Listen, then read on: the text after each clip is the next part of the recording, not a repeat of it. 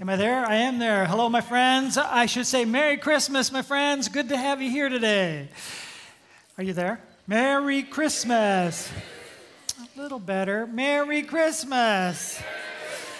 Okay, we're glad that you're here today. We are in a series called Filled, Complete, and Whole. And it is a perfect series to be in right at this season. We started it before the season, but it's a perfect series to be in at this season because why did Jesus come? He came so that we could be filled, complete, and whole. And I don't know what you've been experiencing. If you're not feeling uh, filled, complete, whole, we need to get in touch with what Jesus is all about. And that's what we've been learning about. And today we're looking at because I am raised to new life. And I want to begin with something that's a little humorous. As the story goes, penny pinching Jack Benny was walking along when suddenly an armed robber approached and said, Your money or your life? There was a long pause as Benny did nothing. The robber impatiently cried, Well? Jack Benny replied, Don't rush me. I'm thinking about it. All right, one person thought it was funny, so the, the thing about that statement is I'm not Jack Benny, and Jack Benny delivers it with perfect timing and all of that. It's the confusion of it that makes it so funny. It's like, huh, my money or my life? Let me be thinking about it. That is kind of a what? When we have our mind set on the wrong thing whatever that may be. Your whole life gets out of whack in terms of priority. It starts to be, huh, which is more important?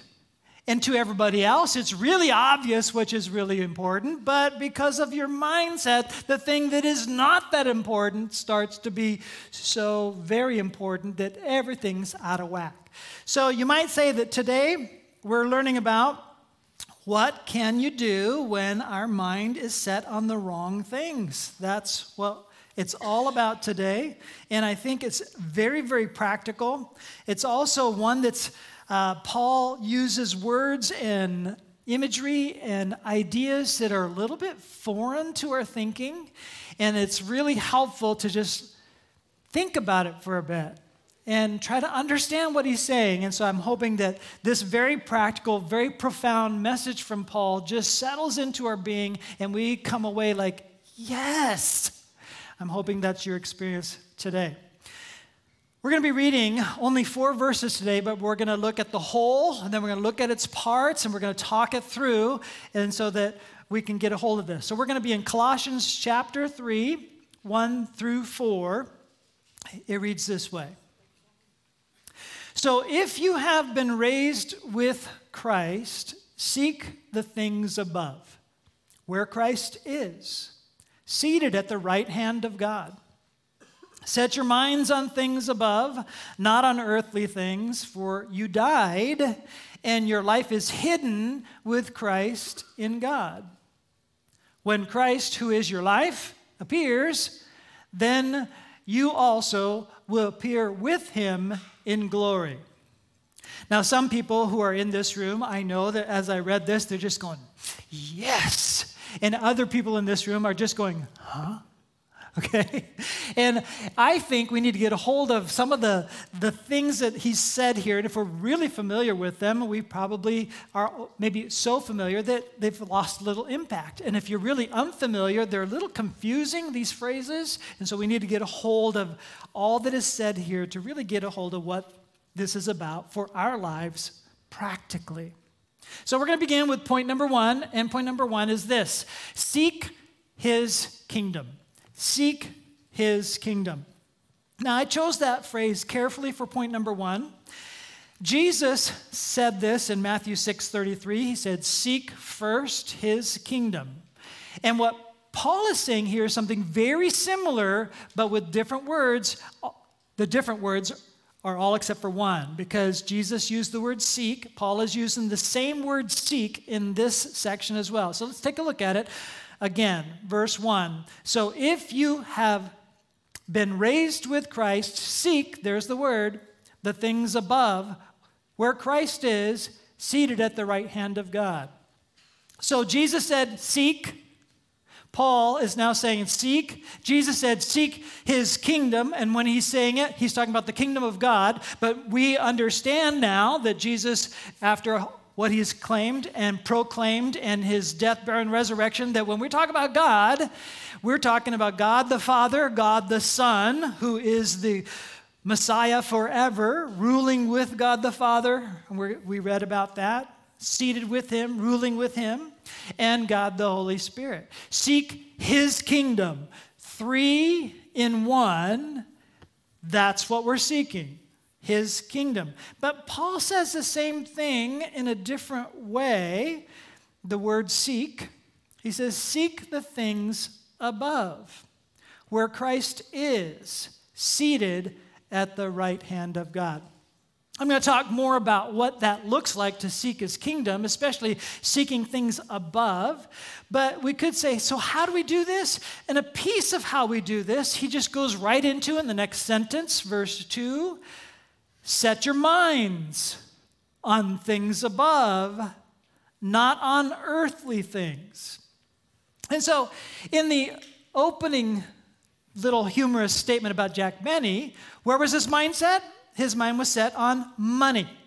Because his mind was set on money, his whole mindset confused priority to such a degree that life was devalued and money was so overvalued. He, was just, wait, wait, wait, let me think about it. And you can get life all out of whack. Now, maybe your mindset isn't money, but every one of us has a tendency to default into a mindset.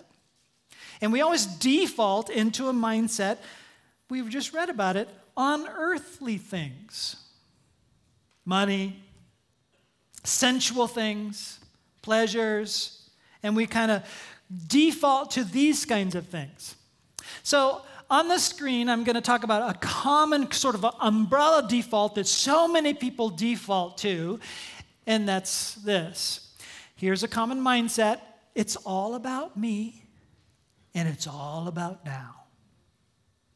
So, as you're trying to be whole, fulfilled, complete, feeling a little off, feeling a little empty, what do you do so that you don't feel so empty? What do you do to feel a little life? What do you do to feel so like, ah?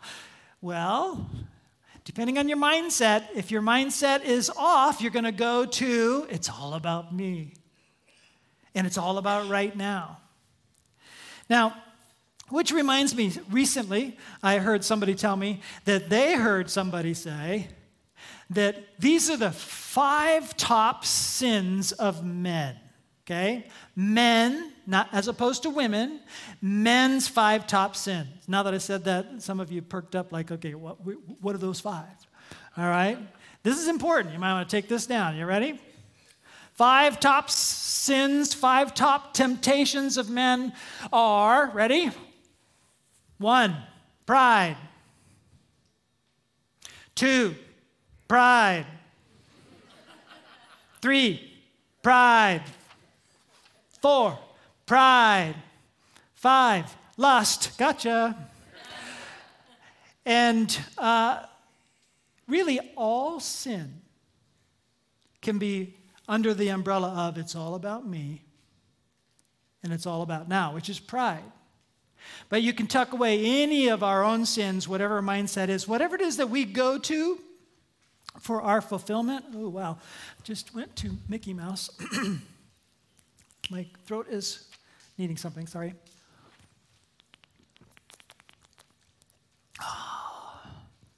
filled, complete, whole whatever we go to to make things feel better, get right, is that thing that we have to really, really be careful of. Life's not all about me, it's not all about now. Why? Because we have been created by a creator. We function best as we've been created to function. He created us to be the image of God. Little image of God. He created us in His image, in His likeness, and we're to reflect His glory. And our whole life is to be all about Him and all about eternity. And we actually become more whole, more complete, more fulfilled when we are living according to purpose. There's nothing more empty than a purposeless life. And to be experiencing purpose the way that He's designed it is so, so important to get a hold of. So, what are you seeking? What you set your minds on will be what you keep seeking. Your fixation, your mindset, always affects your aim in life. So, having said that, let's take a look at what it is you are seeking. I'm going to ask a few questions. They're going to be probing a little bit. It's just to get you thinking. It's all about thinking today, mindset, and seeking. What are you seeking? So, you want to be full? You want to be whole? You want to be complete? What are you seeking? Where do you seek fulfillment? When you're feeling empty, where do you seek fulfillment? Where do you set your thoughts? What do you think about most frequently? If you just have some quiet, maybe you never allow yourself to have quiet, but if you just have some quiet, where does your brain go? What do you start filling it with? What do you think about? So, when you seek to be filled, complete, and whole, here's the most important question What is your go to? Because that is affected by your mindset. What you set your mind on will be what you keep seeking. Now, we just read, set your mind on things above, above and beyond, somewhere that isn't where we see, it isn't what we know, it isn't what we experience. And that's where we just set our mind. Now, I don't know, you might read this verse and say, okay, so I'm supposed to think about, and you, you maybe think, so what, okay, think about things above. Uh, clouds?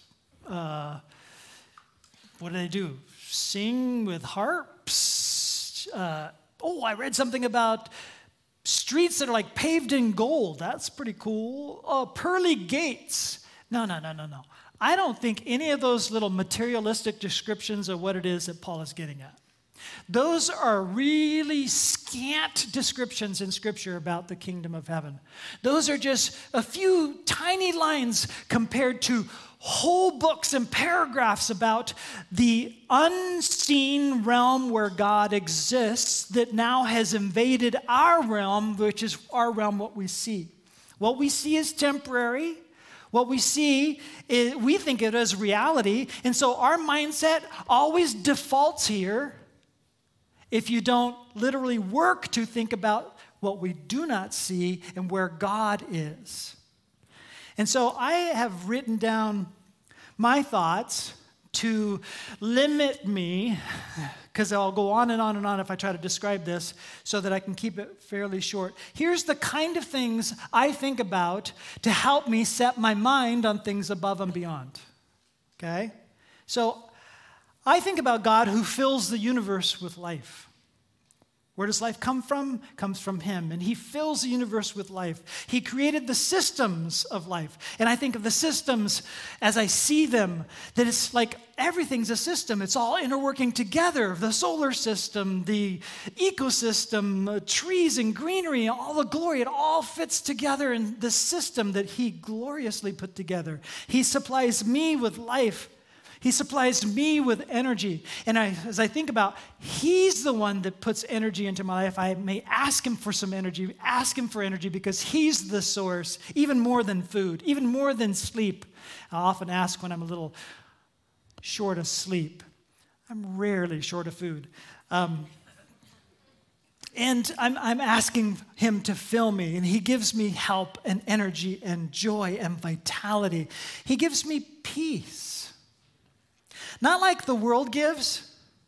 When you want peace, you know, what do you try to do? Get away from the noise? What do you try to do to get peace? I try to get peace from the source, and I try to think about where that source is and ask for that peace to come my direction, which surpasses all of my comprehension, understanding that, and, and I, I love it when I experience that, and I know what to do to get there, especially when I'm all twisted up inside, where I know that He needs to take care of that. And usually starts with some repentance about what's twisted up inside, and then he gives me peace.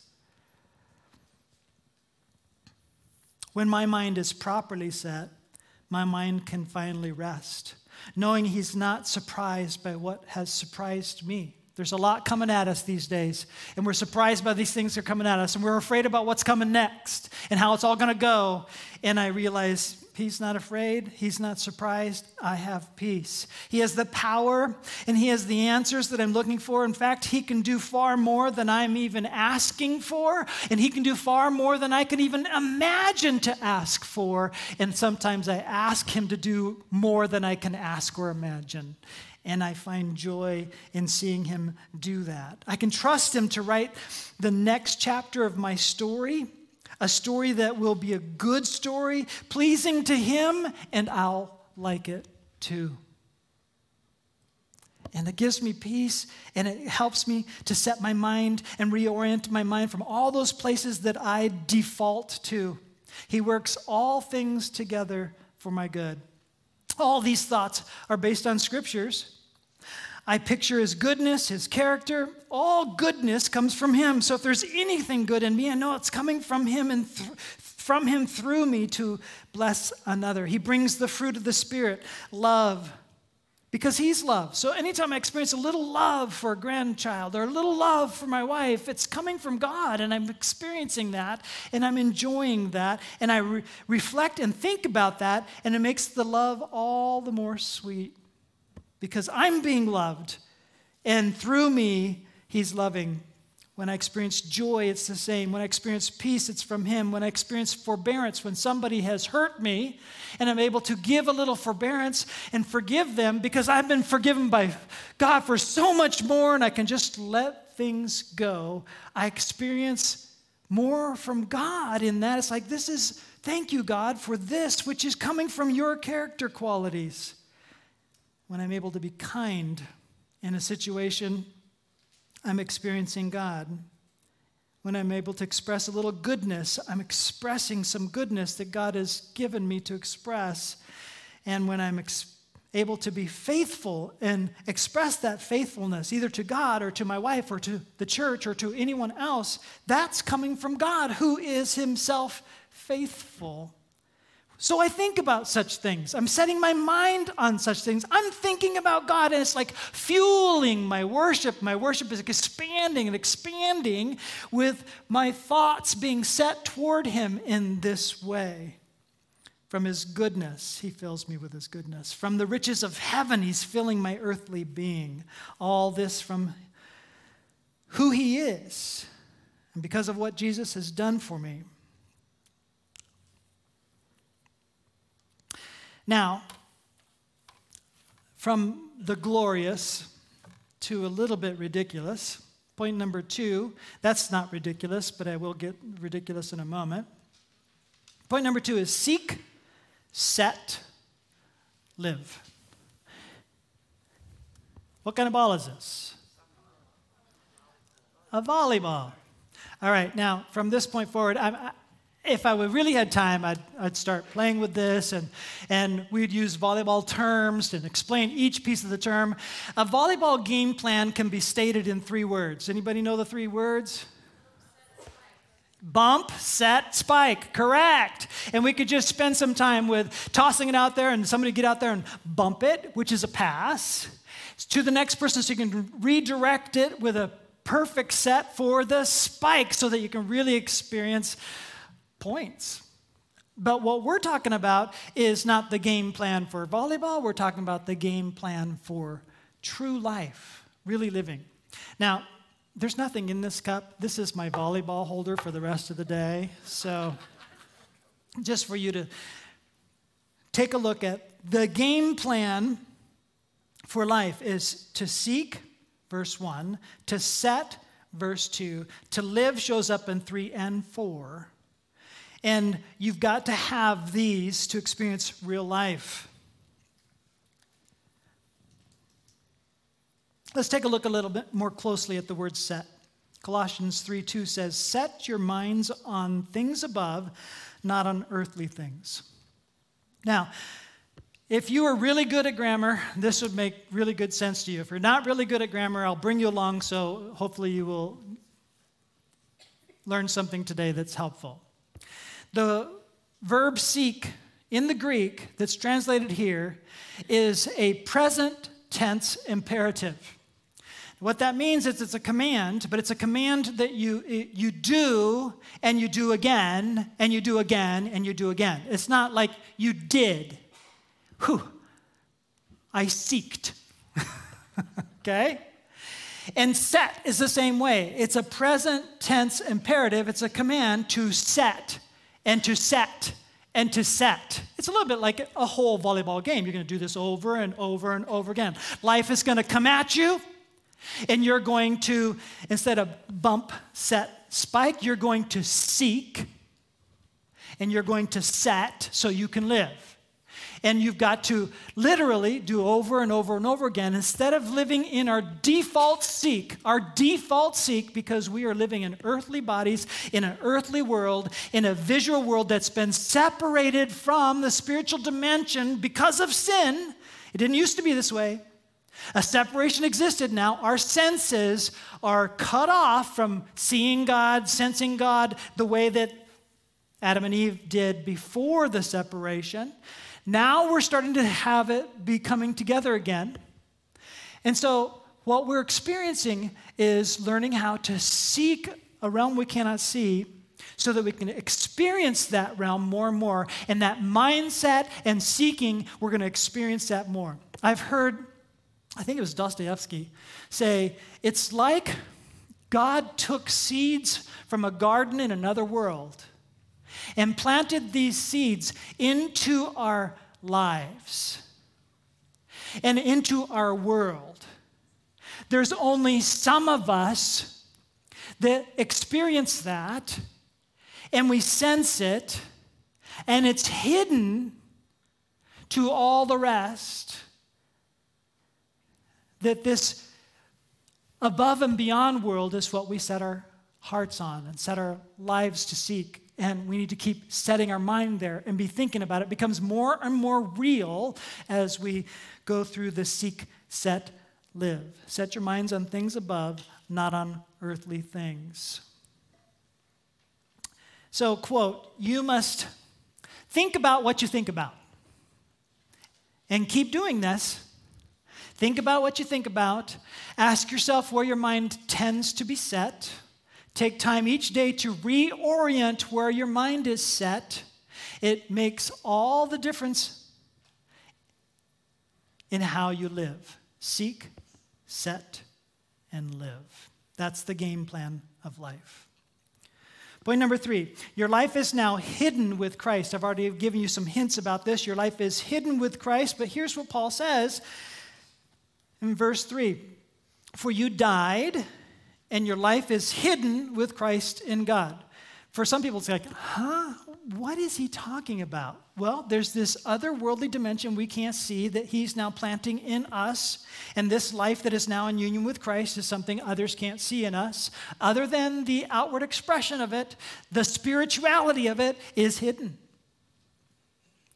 Now, let me just review where we've been in Colossians. Uh, in Colossians 3 3, we, we just read, For you died. What? I'm alive. No, when you died with him in your baptism, Colossians 2 12, your old life was crucified with Christ.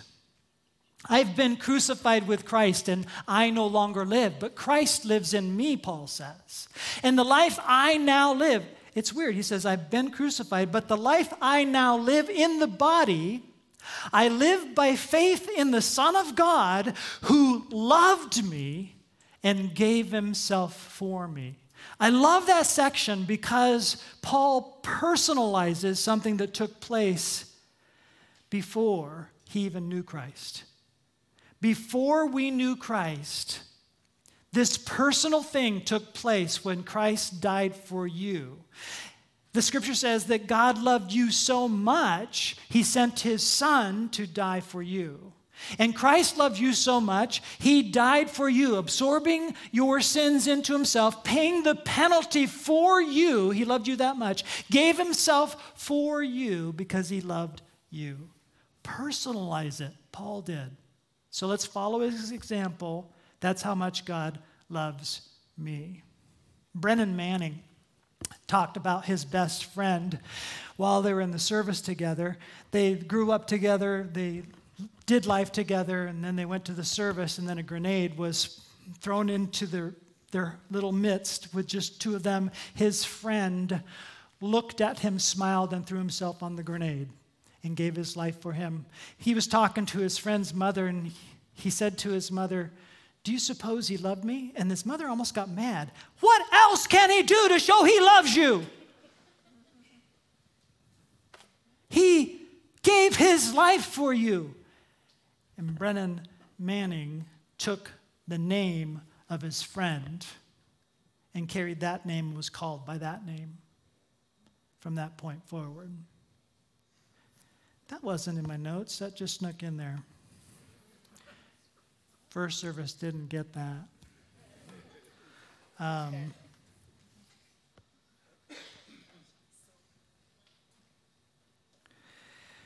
so, as Christ took this upon himself and we were baptized, by faith, we united with him. Like two people in a marriage, they say, I'm committing my life to you, you're committing your life to me. It's all about a, a union. Our life now, the two are becoming one to live a shared life. That's what we experienced when we said yes to Jesus. We were all in. He says, Will you be mine? And we say, Yes. And we enter into a shared life. Now, this life is a one life thing. And we learn here that it's a hidden life, for nobody can see this union and the reality of the spiritual union, but we know what it's all about because we experience it. I've described it to you. I say nobody can see it, but that's not exactly true. We see evidences of it, but you know, there are beings that can see it. God being one of them.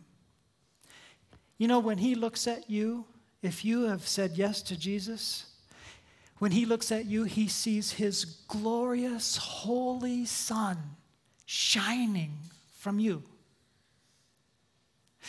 You know, the Ephesians tells us that we are seated with Christ on the throne, seated with God. Huh? I'm, I'm not seated in heaven, I'm here. But in union with Christ, this thing that I cannot see that is real is that my union with Him spiritually now unites me with Christ and He is seated with God. And so I have this authority and this power and this glory that's connected with me because of Jesus' power and glory connected or emanating from Him. I'm enveloped by Jesus, and when God looks at me, he sees the glory of Christ. No wonder I'm forgiven. He looks at what Jesus has done. I'm not saved because of my religiosity. I'm not saved because I was able to do this and this and this and please God. There is nothing I can do to please God in and of myself. Jesus pleased God perfectly for me, and I united with Jesus. And He sees me in glory because of I'm hidden in Jesus. There's somebody else that sees the glory, and that is Satan and the demons. And they can't get to me because they have to go through God and Jesus' glory to get to me if I'm walking with Jesus and repentant and there's nothing come between me and Jesus. There's nowhere to get to without coming through the glory of God and Jesus to get to me. And so I can sit at the right hand of God in Jesus with authority over the darkness. This is powerful stuff. Which leads us to the concluding question, point number four Does Jesus have a place in your life?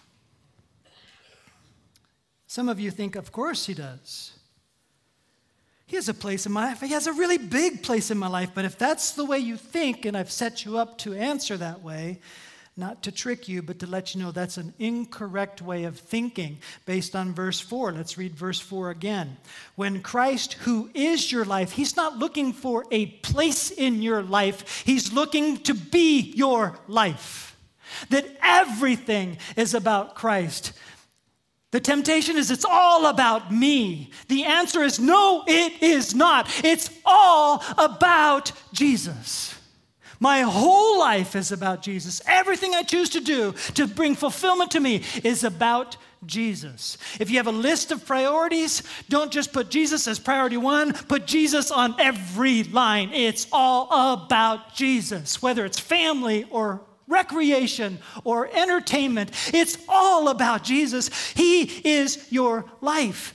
Set your mindset there, and everything's going to become whole and pure and fulfilled. And then we'll have to set our mindset again. So I want to conclude with this statement on the screen Jesus doesn't want a place in your life, He wants your whole life.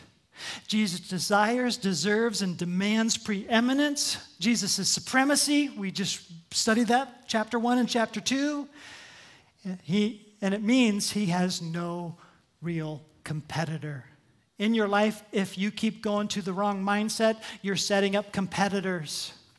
And to set your mind on Christ, it's eliminating competitors and saying, It's all about you, Jesus. I want more of you. Help me here.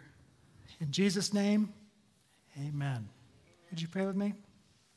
Lord God, this is a powerful section for us to understand the heart of it all the center of where this spiritual life, which we can't see, is so real and powerful. And the life we now live is you. And that when you appear, what was hidden before will now appear in our lives in a reality that's so glorious, all will see that glory in permanency and in reality when your kingdom and this kingdom eventually will be merged into one. Lord Jesus, may you receive all the glory in Jesus' name. Amen.